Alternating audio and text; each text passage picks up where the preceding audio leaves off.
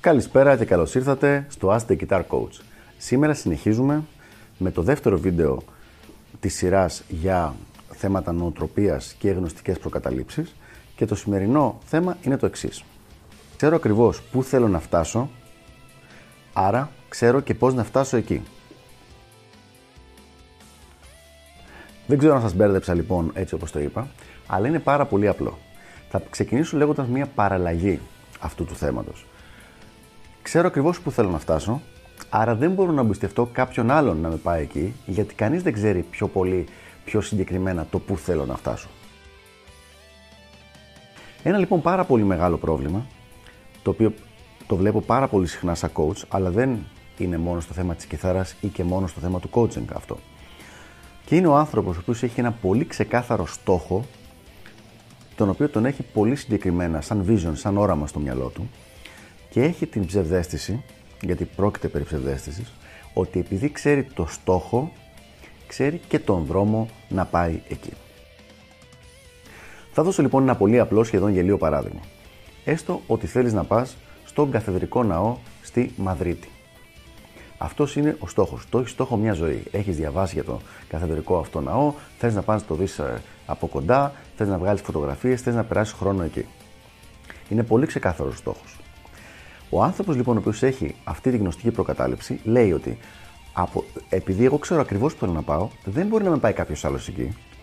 Πρέπει να βρω μόνος μου το δρόμο να πάω, γιατί επειδή ξέρω ακριβώς το πού θέλω να πάω, ξέρω καλύτερα και το δρόμο για να πάω εκεί. Κάτι το οποίο καταλαβαίνουμε ότι είναι ξεκάθαρα μια, ε, ότι είναι εντελώς μη λογικό. Δηλαδή, είναι σαν να μην μπορεί να εμπιστευτεί έναν άνθρωπο, ένα ταξιτζή, ας πούμε, για να τον πάει σε ένα μέρος στο οποίο ο ίδιος δεν έχει ξαναπάει ποτέ, αλλά ξέρει ότι θέλει να πάει εκεί. Πώς συνδέεται αυτό το πράγμα τώρα με το θέμα του coaching; Και συγκεκριμένα με την κιθαριστική βελτίωση. Υπάρχει πάρα πολλοί κόσμος ο οποίος θέλει, έχει πολύ ξεκάθαρο στόχο για το που θέλει να φτάσει, αλλά επειδή έχει το στόχο αυτόν, δεν εμπιστεύεται τον καθηγητή του ότι θα μπορέσει να τον πάει εκεί. Γιατί λέει, Μα εγώ τον έχω το στόχο. Πώς μπορεί ο άλλος να με πάει εκεί; Αυτό λοιπόν το θέμα δημιουργεί από μία διστακτικότητα έως και μερικές φορές κάποια καχυποψία προς τον καθηγητή, από τον μαθητή προς τον καθηγητή, η οποία έχει το εξής φοβερό αποτέλεσμα.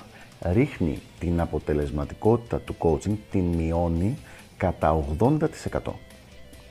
Προσέξτε, όχι στο 80% αλλά κατά 80%. Δηλαδή, αντί να παίρνεις αποτελέσματα 100, τα αποτελέσματα που θα πάρεις θα είναι στο 20.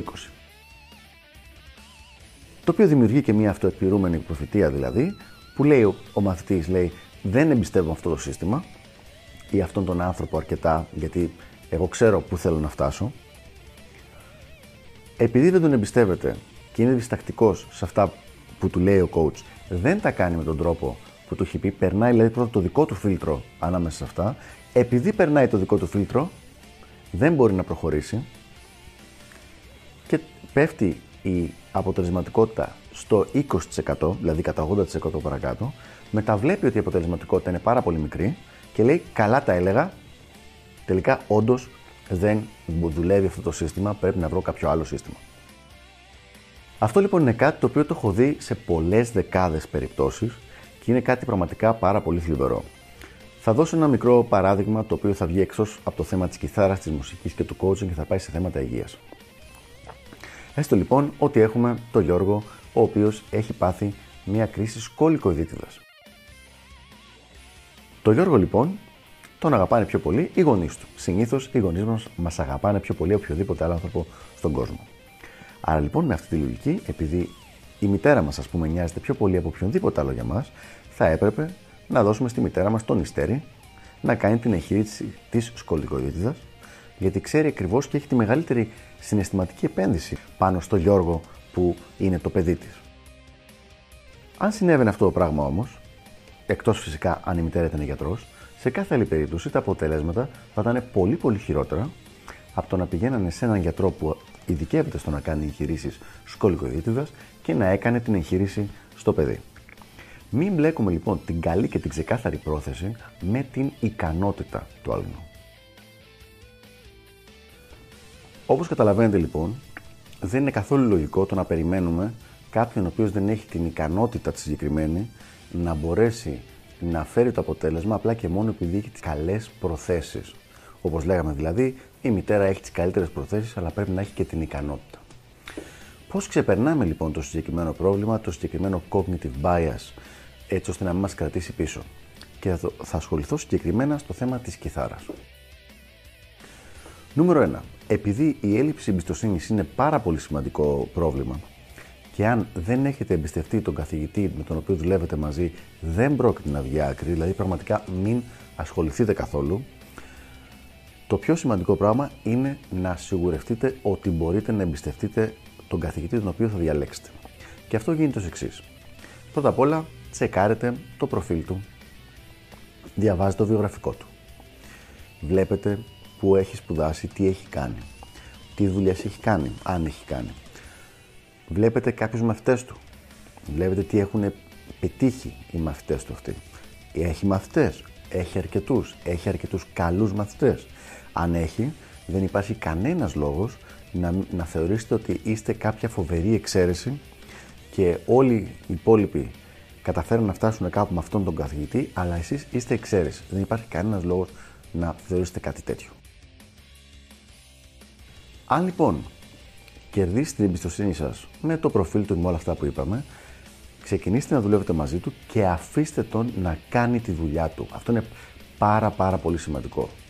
Όπως ακριβώς θα χαντακωνόταν μια εγχείρηση αν στη μέση της εγχείρησης έμπαινε μέσα ο πατέρας του παιδιού και έλεγε ε, γιατί, αυτό το, γιατί αυτό τον υστέρει, γιατί αυτός ο αναισθησιολόγος, γιατί αυτή η νοσοκόμα, γιατί αυτός ο τρόπος που να βάλει τον ασθενή στο, στο τραπέζι ή οτιδήποτε, δεν θα μπορούσε να γίνει η εγχείρηση. Έτσι ακριβώς γίνεται και στην εκμάθηση. Εσείς πρέπει να βάλετε το στόχο και να αφήσετε τον καθηγητή να κάνει τη δουλειά του.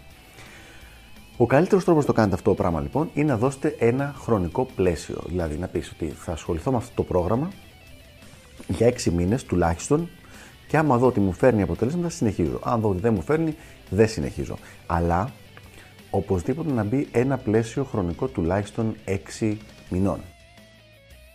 Το επόμενο, η επόμενη και τελευταία συμβουλή για το πώς να το λύσετε το θέμα είναι το με κάποιο τρόπο να κάνετε τη βελτίωσή σας μετρήσιμη. Αυτό είναι κάτι που ένας καλός καθηγητής έτσι κι αλλιώς θα το έχει μέσα στο πρόγραμμά του. Αλλά αν σας κάνει εσάς να αισθάνεστε πιο καλά, δεν υπάρχει κανένα πρόβλημα να αποκτήσετε και εσείς κάποια, να κρατάτε κι εσείς κάποια metrics. Αυτό σημαίνει αύξηση ταχύτητας, αύξηση γνώσης, ε, ρεπερτορίου, φρασιολογίας, όλα αυτά τα πράγματα. Οπότε λοιπόν, ανακεφαλαιώνοντας, βρείτε έναν καθηγητή που εμπιστεύεστε. Αφήστε τον να κάνει τη δουλειά του.